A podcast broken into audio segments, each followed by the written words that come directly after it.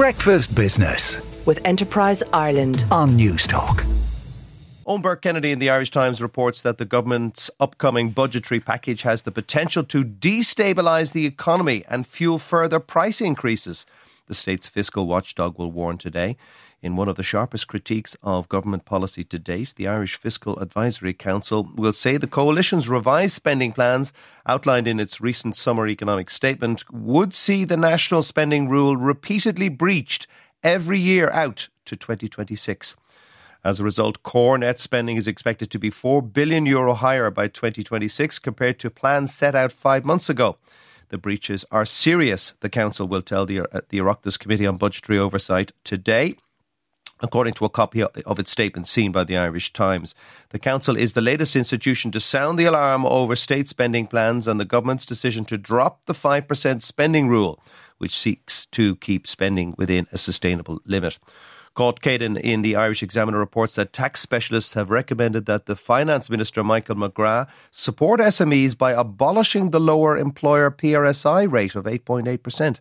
The tax is applied on weekly earnings up to 441 euro. The measure is one of many included in a pre budget submission by PwC that is targeted towards SMEs following comments from the budgetary uh, watchdog IFAC that Ireland was too dependent on multinationals. Multinational corporate tax receipts may not last forever, but SMEs could diversify the risk, said the PwC partner Pádraig Burke. This change to employer PRSI will also recommend by the Tax Strategy Group, made up of advisors from across different government departments earlier this year. These advisers argued that the necessity for such a provision that was introduced to protect lower income workers is questionable during a period of full employment and in any event no longer reflects the composition of the Irish labour force. John Mulligan in the Irish Independent reports that ESB is ready to tap the market with a fresh bond offering this year if the right conditions prevail, according to the Chief Financial Officer Paul Stapleton.